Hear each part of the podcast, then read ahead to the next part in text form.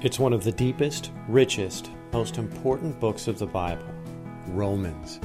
In this message, join Pastor Chris Chadwick and learn more about what the Bible says in the book of Romans. Shall we continue in sin, that grace may abound? God forbid. How shall we that are dead to sin live any longer therein? Now, you'll remember that chapters really two twenty to, to chapter five, verse number twenty-one, Paul is, is talking about justification and what the gospel is all about and how to be saved, how to be redeemed. He says in verse number twenty, talking about the, the power of, uh, in chapter five, he talks about uh, the power of Christ. And he says at the end of verse number twenty, but where sin abounded, grace did much more abound, talking about salvation and the power of salvation.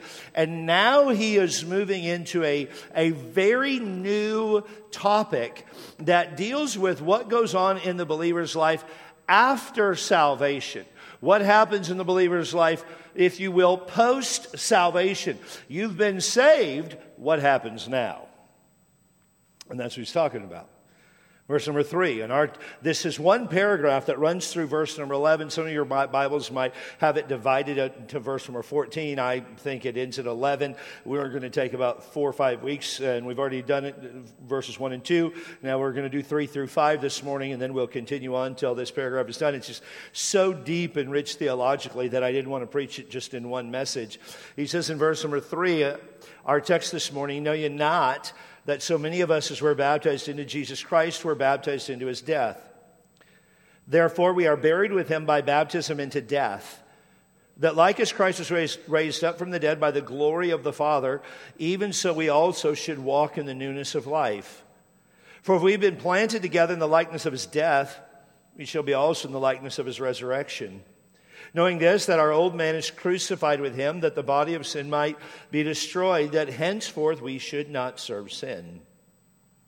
For he that is dead is freed from sin. Now, if we be dead with Christ, we believe that we shall also live with him. Knowing that Christ, being raised from the dead, dieth no more, death hath no more dominion over him. For in that he died, he died unto sin once, but in that he liveth, he liveth unto God. Likewise, reckon ye also yourselves to be dead indeed unto sin, but alive unto God through Jesus Christ our Lord. Growing up, I had the privilege of growing up in a pastor's home. My sister and I did. Uh, my dad was a pastor. He retired about a year and a half ago. But during my childhood, he was a pastor from really the time I was born until I left for college, all for except about twenty months that were there. I was born in eastern New Mexico, a small town called Tucumcari. That's the town. Now, if you're looking at that, like, oh, that's a big mountain. It's not as big as the hill that brings you up to Linda Vista, up Ulrich, but when the ground is that flat, everything seems big. It's probably the only, quote, mountain in probably five hundred square miles or maybe two hundred fifty square miles. It's it's a tremendously flat region of the world that we're there. Well, my dad was pastoring in a little town outside of Tucumcari, which was the big city. The little town was called Logan, New Mexico. He was an interim pastor. And when I was six weeks old, my family moved back to Dumas, Texas. That's Dumas, Texas. That's all there is to it. There's a school that my sister went to. It's no longer there. The wind has carried it away. That's Dumas. Now, it's a little bit more to Dumas, but that's Dumas, Texas. And we lived there until I was about three years old. And when I was three, I actually turned three years old somewhere in Wyoming or something. And when I was three years old, we moved to Spanaway, Washington, Western Washington. Now, if you notice something about Spanaway, it's beautiful to look at. Go back to Dumas. That's the most beautiful part of Dumas, Texas.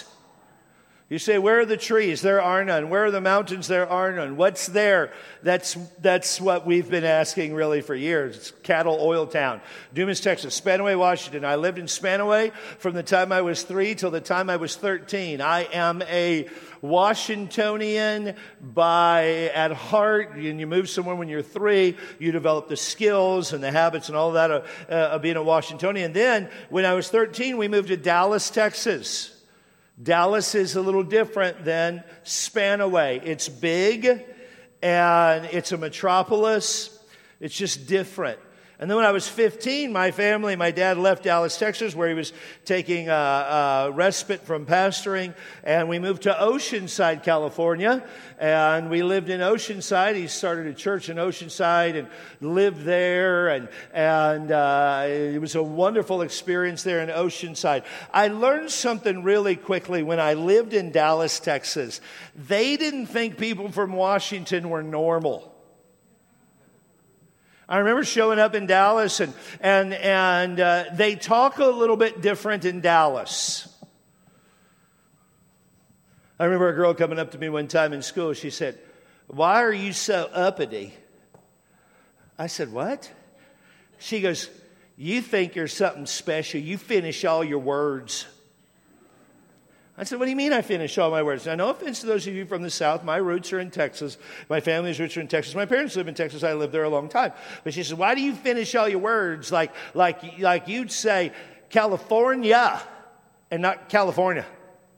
Why do you do that?" I learned something. They talk very different in Texas than they did Washington State. And then we moved to Oceanside, California, and I got made fun of for the way that I talked in Oceanside because they talk very different in Oceanside than they do in Texas. I had never used the word dude before in my life. I'd never seen Vans, the shoes, before. I don't know that I'd ever ridden a skate. No, I'd ridden a skateboard maybe one time before in my life. I mean, just California was drastically different from Texas.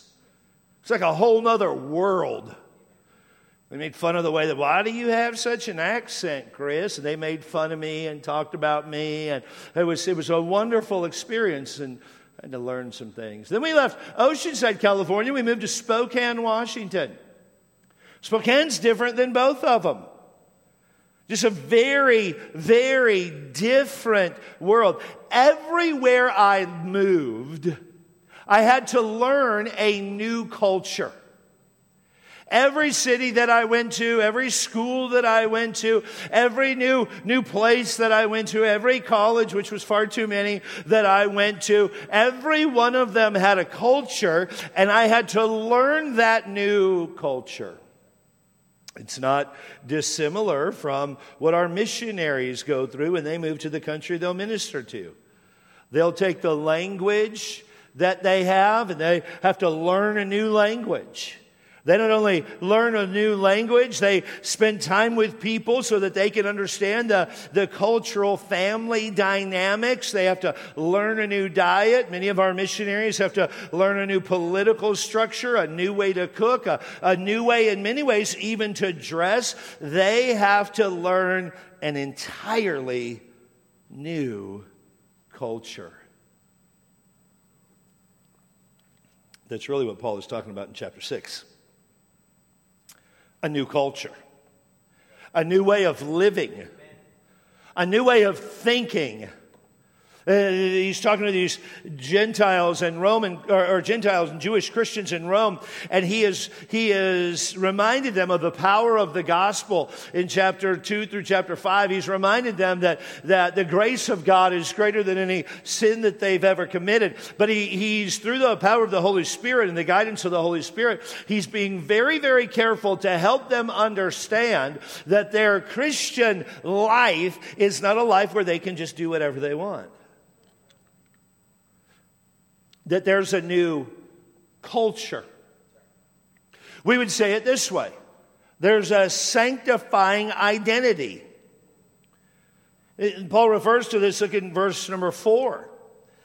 Um, towards the end, that like as Christ was raised up from the dead by the glory of the Father, even so we also should walk in the newness of life.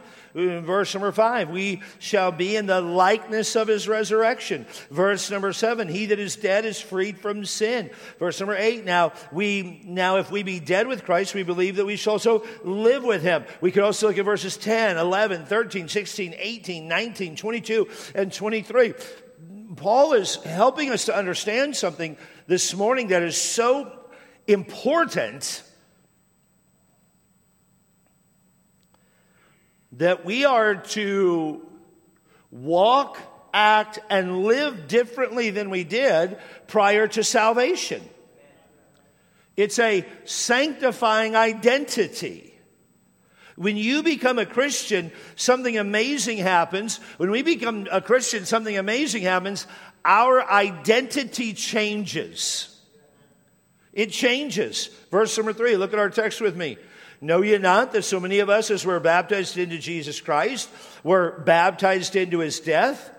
Our identity prior to salvation is found in John chapter eight, verse thirty-one to thirty-four, where the Bible says, "In Jesus, uh, then said Jesus to those Jews which believed on him, if you continue in my word, then are you my disciples indeed, or then you really know that you're my disciples, and ye, and ye shall know the truth, and the truth shall make you free."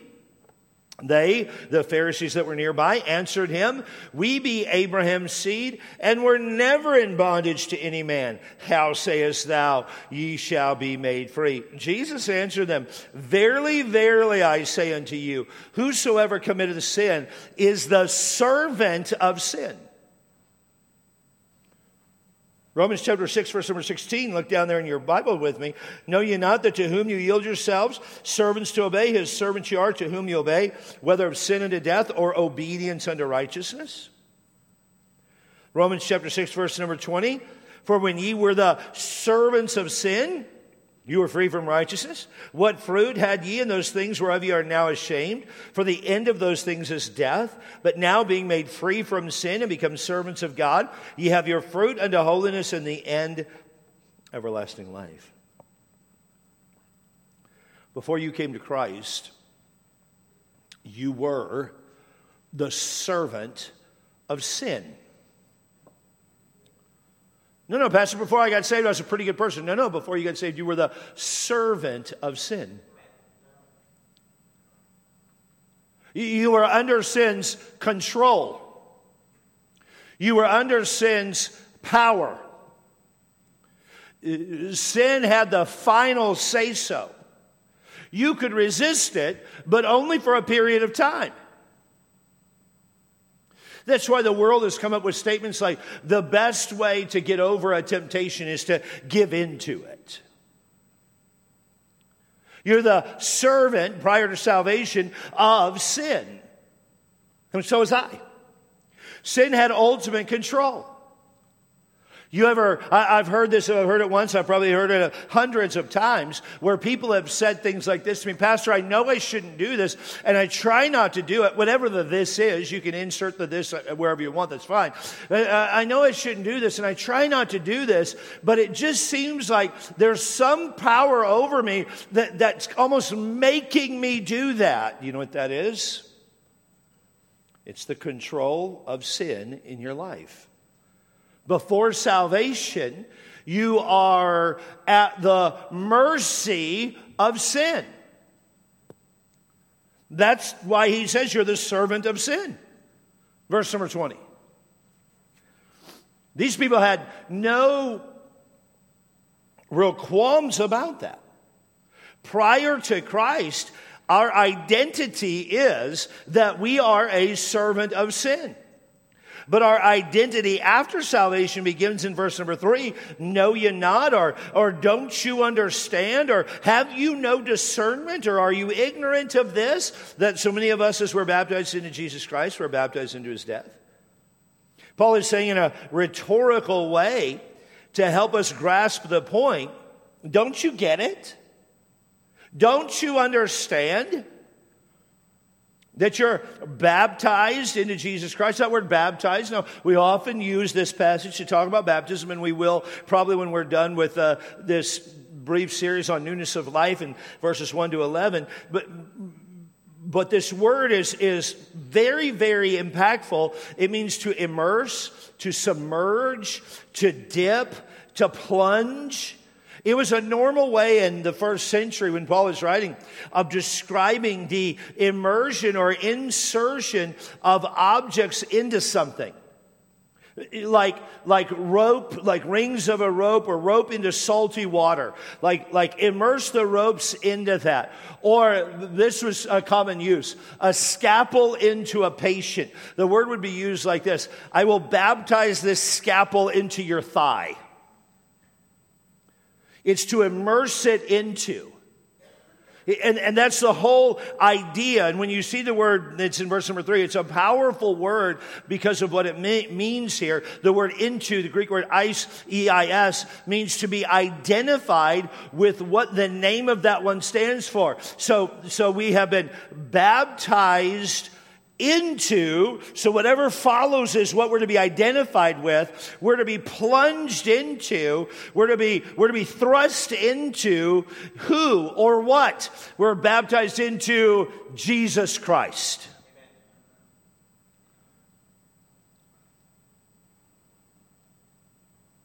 And that's what he's saying.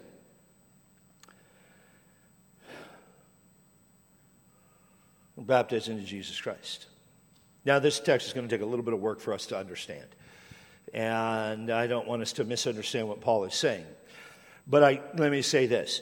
He is not here, per se, talking about water baptism that we practice, which is, and I want to give this caveat, which absolutely is the first step of, of obedience in the believer's life. It's a testimony of our submission to Christ. It's an outward picture, baptism is, of an inward change. It's intended to let the world know that I'm a sincere follower of Jesus Christ. Biblical baptism always follows salvation. That's why we don't baptize babies or children who aren't sincere in their faith. We don't baptize non-believers. A person has to have a genuine biblical testimony of accepting Jesus Christ. They have to understand the gospel. We're, we're sincere about that. If, let me say this as well. If you're here and you've put your faith in Christ, but you've not been baptized, you're being disobedient to Christ. Matthew chapter twenty-eight, verses nineteen and twenty, Acts two thirty-eight, Acts two forty-one, Acts eight, twelve to sixteen, First Peter three, twenty-one, all help us to understand that baptism is a, is a requirement for every true follower of Jesus Christ. One commentator said this, in other passages, Paul affirmed the importance of water baptism in obedience to the Lord's direct command. He, he mentions First Corinthians one, thirteen to seventeen, Ephesians chapter four, verse number five. But he goes on, but that is the is only the outward symbol of the baptism to which he refers here. Here he is speaking metaphorically of the spiritual im- immersion of the believer into Christ through the Holy Spirit of the believer's intimate oneness with the divine Lord. It is the truth of which Jesus spoke when he said in Matthew twenty-eight, twenty, verse part C, uh, lo, I am with you always, even unto the end of the world, amen. And which he described as our fellowship with the Father and the Son in First John one, one to three. In First Corinthians, Paul speaks of it as believers being in one spirit with Christ. And Paul explains to the church at Galatians, Galatians three, twenty-seven, for as many of you have been baptized into Christ, have put on Christ. In each instance, the idea is that is being totally encompassed by and unified with Christ. So baptism here is, is not, and, and again, I try to preface this. We believe in the absolute importance of water baptism. But baptism does not save you. It does not regenerate you. It does not justify you. It does not adopt you. It is a symbol of an inward change that happened. It's an identification with the lost world that you are a follower of Jesus Christ. Baptism in our world seems to have become somewhat unimportant as far as the scripture would go or say. It's become the fun thing to do. You prayed a prayer now, you need to get baptized. In our pantheistic culture, just people want to get baptized because they think it'll help their life. We've had people call our church without a doubt and say, I just need a place to get baptized. Well, we'd love to talk to you, and we'd love to talk to you about the gospel of Christ. No, no, no, I don't want to talk about that. But somebody told being baptized will help me live my life better, or will help me erase the problems from my life, or, or whatever the case may be. And they say, uh, can't you just do that? When the answer is no. Why? Because baptism, biblically, is not just some fun thing to do. It has no regenerative efficacy, or it doesn't save you. It has no part in your salvation. It doesn't redeem you. It simply identifies you with Christ. That's it. That's all it does. It identifies you with Jesus. In our world, and I don't want to be that old guy that blames the whole world on new things. It's our world, mine too. It has become cheapened, meaningless, less than transformative in the life of the believer. M R DeHaan, in his pamphlet on baptism, says on page twenty-seven, in the early days of the church, baptism was a declaration that the believer was definitely identifying himself with that group of people who were called Christians and were despised and hated. To be a Christian in that day meant something. To identify yourself with those who are called Christians meant persecution, maybe death. It, mean, it mean, meant being ostracized from your family, shunned by your friends. And the one act which was the final declaration of this identification was baptism. As long as a man gathered with Christians, he was tolerated. But when once he submitted to baptism, he declared to all the world, I, dis- I belong to this despised group. And immediately he was persecuted, hated, and despised. In baptism, therefore, the believer, believer entered into the fellowship of the suffering of Christ. A person might be a believer and keep it strictly a secret and thus avoid unpleasantness and suffering. But once he submitted to public baptism, he had burned his bridges behind him. In America today, being a Christian is kind of the thing to be. I was talking to one of our missionaries in a Creative Access Nation recently, and he was talking about the suffering of the people that he ministers to who get baptized. Baptism matters. Baptism is huge. But here in this text, just so that we can be expositionally correct, Paul is not talking about the water baptism. Paul is talking about a spiritual baptism, a baptism that happens by the Lord. And the moment that you get saved, verse number three, know ye not that so many of us as were baptized, immersed, plunged into Jesus Christ, we were immersed or plunged or baptized, notice what he says, into his death. His death. We love this concept of, man, I'm going to identify with Jesus and, and, and I identify with Christ and my identity is in Christ. And we have this idea like, like people mean like, like the miracle power of Christ or, or the, the, the, the compassion and love of Christ. I'm identified by that. No, no. Notice what you're identified with here in verse number three. Notice what you're plunged into. You are baptized into his death.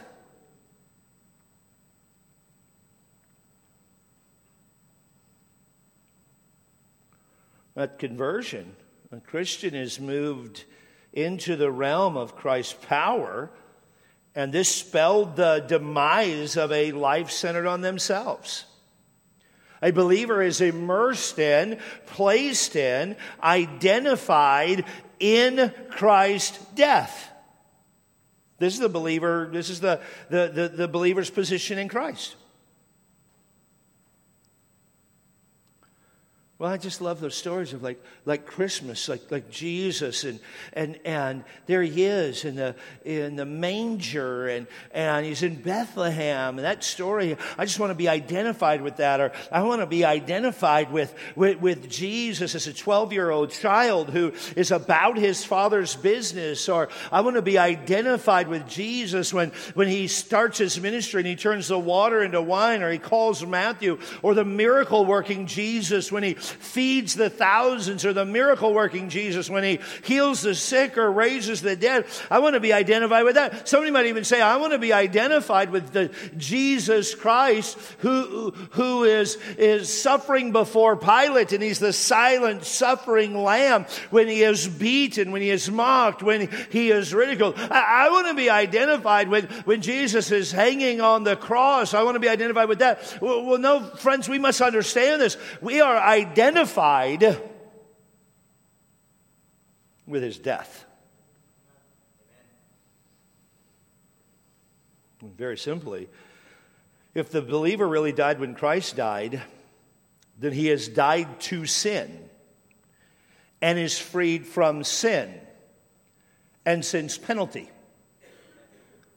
Our identity is in his death. First Corinthians chapter six so beautifully conveys this, where Paul says in verse number fifteen, know ye not that your bodies are the temple of Christ, or the members of Christ? Shall I then make the members of, take the members of Christ and make them the members of an harlot? God forbid. What?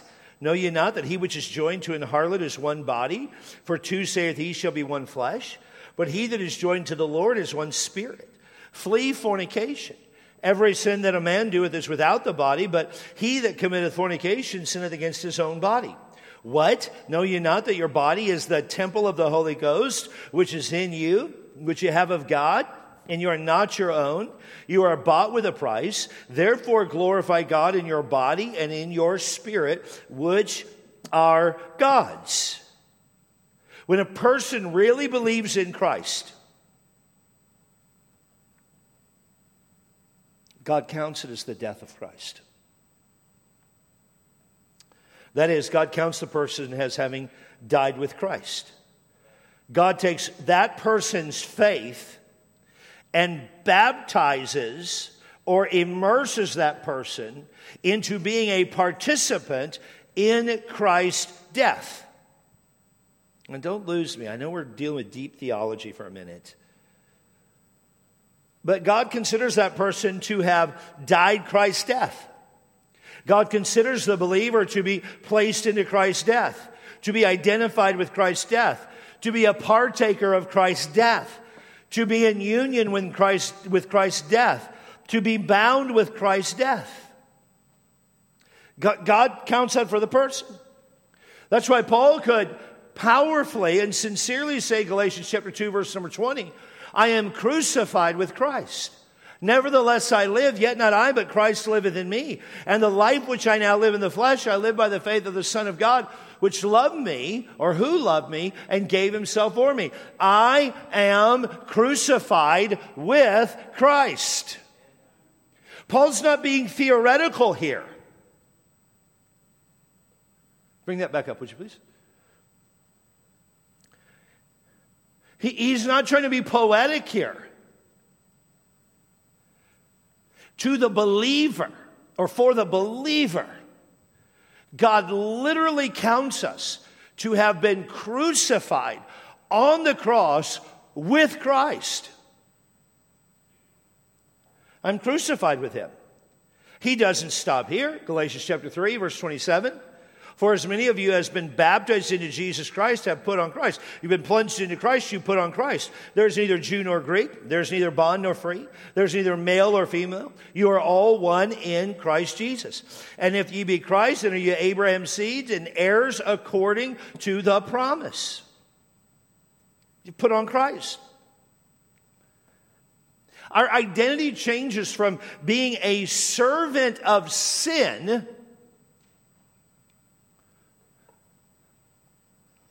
to being with Christ on the cross. Our identity is in his death. It takes all arrogance away. I'm a pretty good Christian. I can kind of do what I want. I can go about what I want. I can do my own. No, no. It removes all arrogance. Why? Because I'm not identified with anything about me. I'm not identified in my own abilities. I'm not identified in my own capabilities. I am identified in the death of Christ. It is shockingly contrasted with how so many people view the world. And because my identity is in Christ and the death of Christ, notice verse number four, where he says, therefore being buried with him by baptism into death, that like as Christ was raised up from the dead by the glory of the Father, even so we also should walk in the newness of life. Not only does our identity change, who we live for changes. Not only does our identity change, but who we live for changes. Paul says in verse number four, to walk in the newness of life. That word walk there just simply means to live or pass one's life. And Paul uses this word in Ephesians four seventeen, Ephesians five eight, Philippians three seventeen, Galatians chapter one, verse number ten, where he says that you might walk worthy of the Lord unto all pleasing. You might live your life or pass your life into all pleasing, being fruitful in every good work and increasing in the knowledge of God. Walk, verse number four, in the newness of life. Newness, uh, a renewal. Not an experience similar to the past. This is a totally new experience. I'm getting old enough now where it seems like some of you who are older than me, you kind of know this feeling that everything that you do that's new reminds you of something that you've done.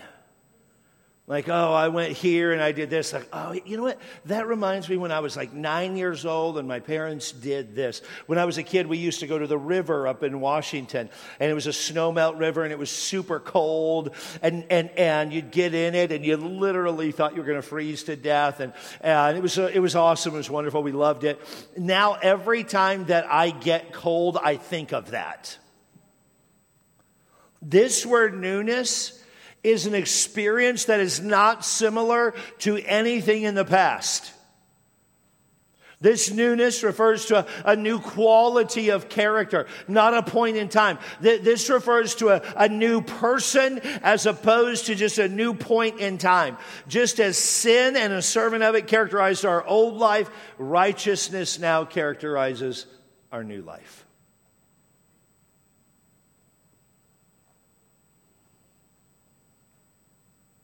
That's why verse number five, we've been planted together in the likeness of his death. We shall be also in the likeness of his resurrection. Scripture's filled with descriptions of the believer's new spiritual life. Ezekiel chapter twenty, I'm sorry, thirty-six, verse twenty-six says, we're given a new heart. Ezekiel eighteen thirty-one, we're given a new spirit. Psalm chapter forty, verse number five, we're given a new song. Revelation two, verse number seventeen, we're given a new name. Second Corinthians chapter five, verse number seventeen, we're called a new creation. Galatians six fifteen, we're a new creature. Ephesians four twenty-four, we're a new self. When a true person truly honors God by trusting Jesus Christ as their Savior, he spiritually places them into the death of Christ.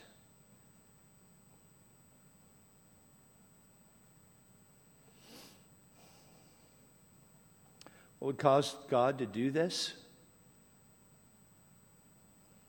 Is it because we bring something to the table?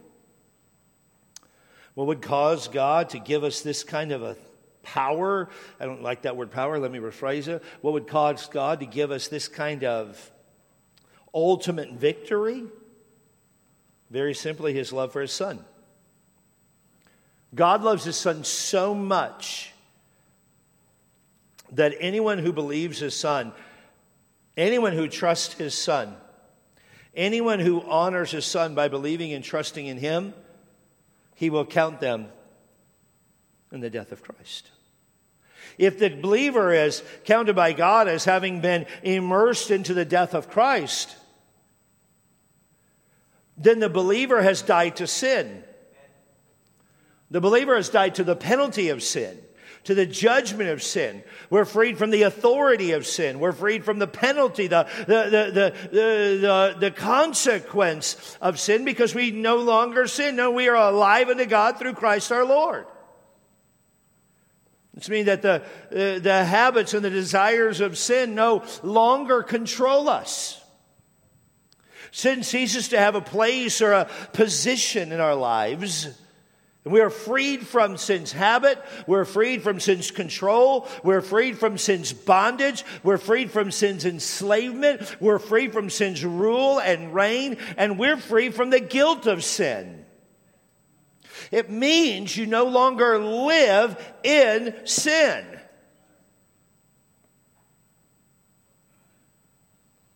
Now, we cannot live without sinning. We are imperfect. As the Apostle Paul will later say in the book of Romans, "O wretched man that I am, who shall deliver me from this body of death?" We're not perfect, but we no longer are controlled by sin. We're no longer to desire sin. We are to practice and to desire righteousness, seeking to please God in all that we do. The believer is to be immersed, buried, placed into, identified in Christ's death. I may have said this a little bit, but I want to just drill down a second. One of the, every generation has their phrases. And most of the time they're started by good people that go bad. Now, the people don't go bad, the phrase goes bad. And one of them today, one of our phrases that goes has gone bad is this concept, I just need to be identified with Christ. I just need to remember my identity in Christ. I just need to be reminded of my identity in Christ. Now listen, if you're a believer, I think I understand what that person might originally be trying to say. But our identity, again, is not in his power. It's not in his miracles. It's not in his authority. It's not in what he gives us. Our identity is in the death of Christ. That's why we're victorious as believers over sin. Sin no longer controls us. Well, Pastor, why do I sin? The same reason I do. Listen to me. Because you choose to. Amen. Just like I do. I've been granted victory by God over sin in my life. That's why your marriage doesn't have to stink. When you've died on the cross with Jesus, it's really easy to die to self.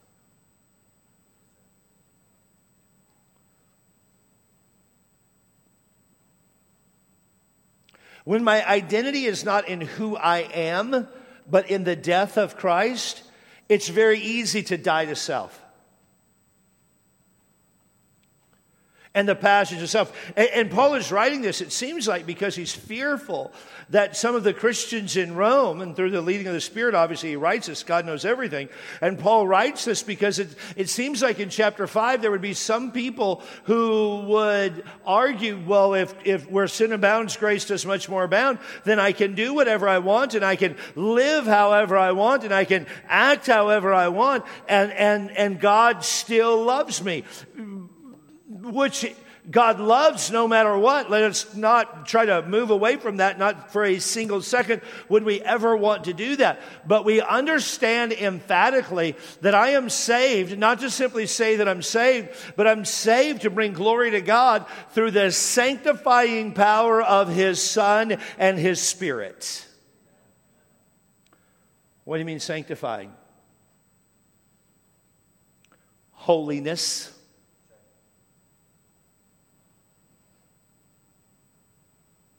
There are things I just can't do because I'm dead to sin.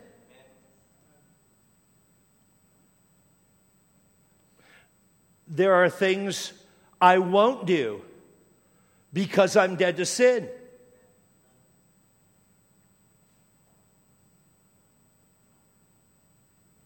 It doesn't control us anymore.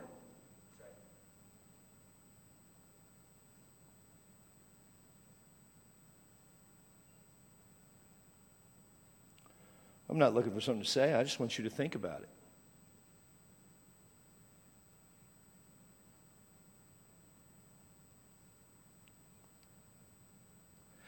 I'm not under the power of the porn website anymore.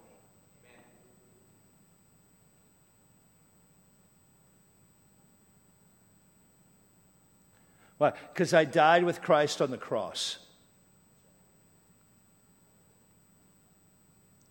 I'm not selfish anymore. Because I died with Christ on the cross. I, I, I don't have to be a jerk anymore. Because I died with Christ on the cross. If I'm saved.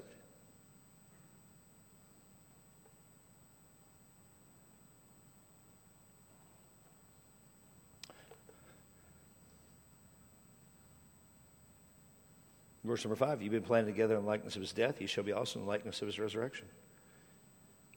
If I understand that I'm I'm dead with Christ, then in the same way or in the likeness, I'll I'll live in that resurrection power. When I was a kid, we moved around a lot. I had to learn a new culture. I had to learn a new culture a lot of times. As I'm a, as a Christian, I'm different. I'm different than I was. And I'm different than the world. My identity in Christ means I'm, I'm not disturbed when the world and those in it and those secularized followers of Christ condemn me for being a sincere follower of Christ. I am identified in Christ's death. So nothing that you could say to me could challenge that. I've already died in Christ. I've been plunged into his death. I'm no longer controlled by the sins of my past, by the struggles of my present, nor the fear of my future. My life is hid with God in Christ. I don't know how you have identified yourself lately. I don't know. But I could say this. If you're a follower of Christ, you're not the quiet kid from a broken home. You're not the uncontrolled addict. You're not the loser father and the weak mother or the hopeless reprobate. If you're saved, you are a child of God whose life has been brought, bought by the sacrifice of Jesus Christ. Live like it. Live like it. Why would we live for a world that hates us? Why would we live for a world that wants to destroy us?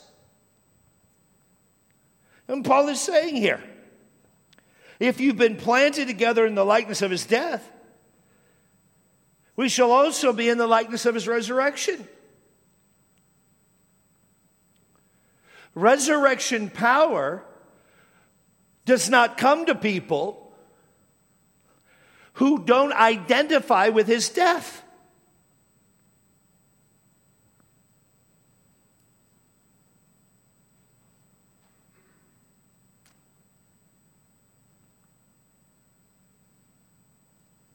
See, our identity is simply to sanctify us.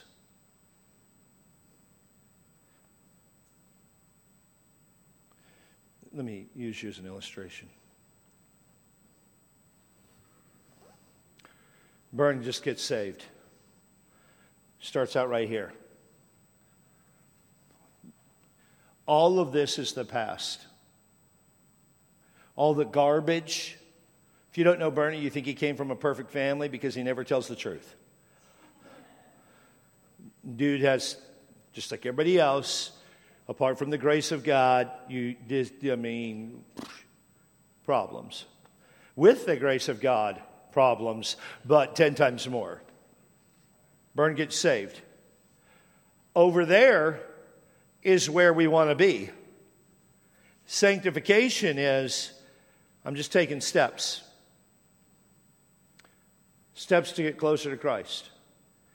Every step that I take closer to Christ is, is a step further away from my past. Every step that I take is a step of sanctifying identification. It's one more step. One more step. One more step. Well, how quickly do these steps come? Sometimes they come pretty fast.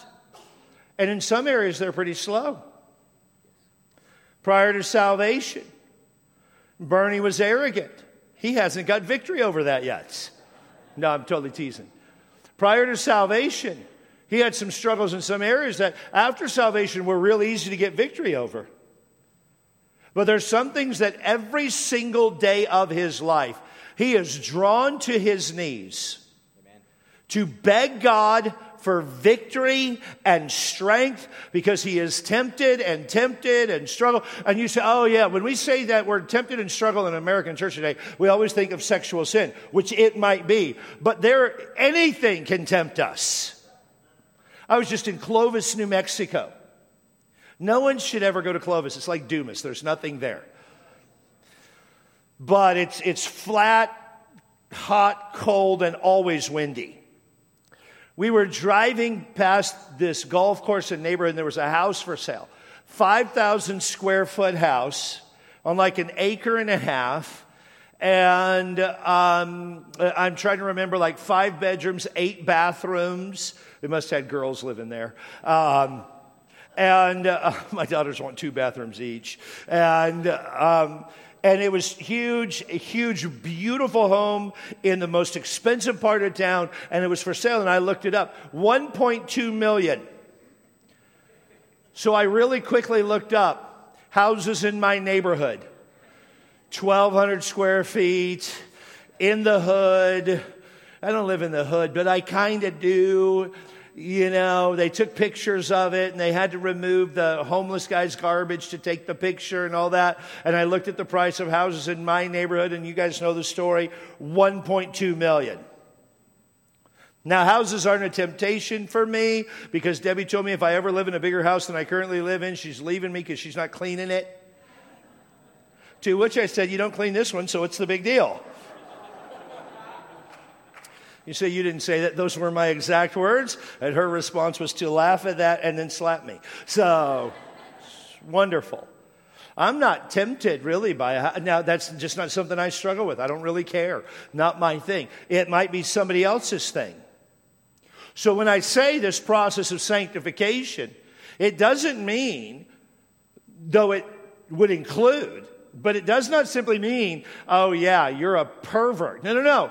It means anything that would distract us or detract us from God, or anything that would violate His Word. And so God is constantly conforming us and sanctifying us into the image of Christ. Day after day after day after day after day. Well, when does this sanctification process end? When you get to heaven. We used to sing that song, probably not in your Lutheran church that you grew up in. It had a little too much, even had too much rhythm for Baptists, but we sang it when the pastor wasn't listening. When I get to heaven, going to walk with Jesus. When I get to heaven, going to sing His name. When I get to heaven, going to talk with Jesus and praise, I don't remember, something. Praise His holy name, yes. When I get to heaven, a lot of things are going to change when I get to heaven. We'll be, we'll be perfect in God's eyes. We'll have glorified bodies in God's eyes. There'll be no more struggle, no more sin, no more heartache, none of that. But until then, we are in the process of sanctifying, uh, sanctified identification. I am more like and more like and more like and more like Christ. That's why it is so discouraging when Christians are at one point here and then they start, we use this word, backsliding.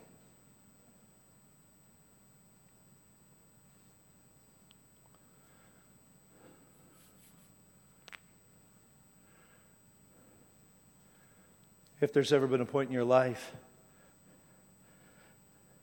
where you were more sanctified than you are now, you're in the wrong spot.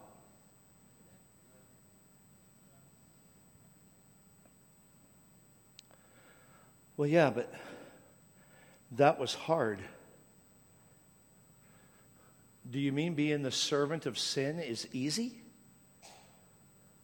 With the consequences and the judgment and the pain and the heartache? You're telling me that's easier? Uh, now listen, come on. I understand without a doubt, this isn't always the easiest life to live. There are days I don't want to spend time in private worship. There are days I don't want to come to church. Come on, Pat. No, I have to preach and I still don't want to. I literally want to phone it in sometimes. Like, just put this up to the microphone and I'll preach from my bedroom. We want to do that. No, no, no. Why don't we? Because we're identified with his death. I'm crucified with Christ. Nevertheless, I live. Yet not I, but Christ liveth in me. And the life I live in the flesh, or in this body, and the life which I now live in the flesh, I live by the grace and power of Christ, who loved me and gave himself for me. Right. Satan didn't give himself for you. He's trying to destroy you for his own benefit. That's all he desires to do. And sanctifying identification simply means this. God, I'm going to live for you. I'm going to give up sin for you by your grace and power. And I'm going to remember that I am identified in your death. Removes all sense of pride. I kind of wish you just said you're identified in his miracles. Or maybe his power. Or maybe his grace. But he said, I'm identified, plunged into, baptized into his death. And everyone who truly knows Christ as their Savior, everyone who's truly put their faith and trust in Christ alone, in his death, burial, and resurrection, everyone who's done that, he promises to give them eternal life. It's a guarantee.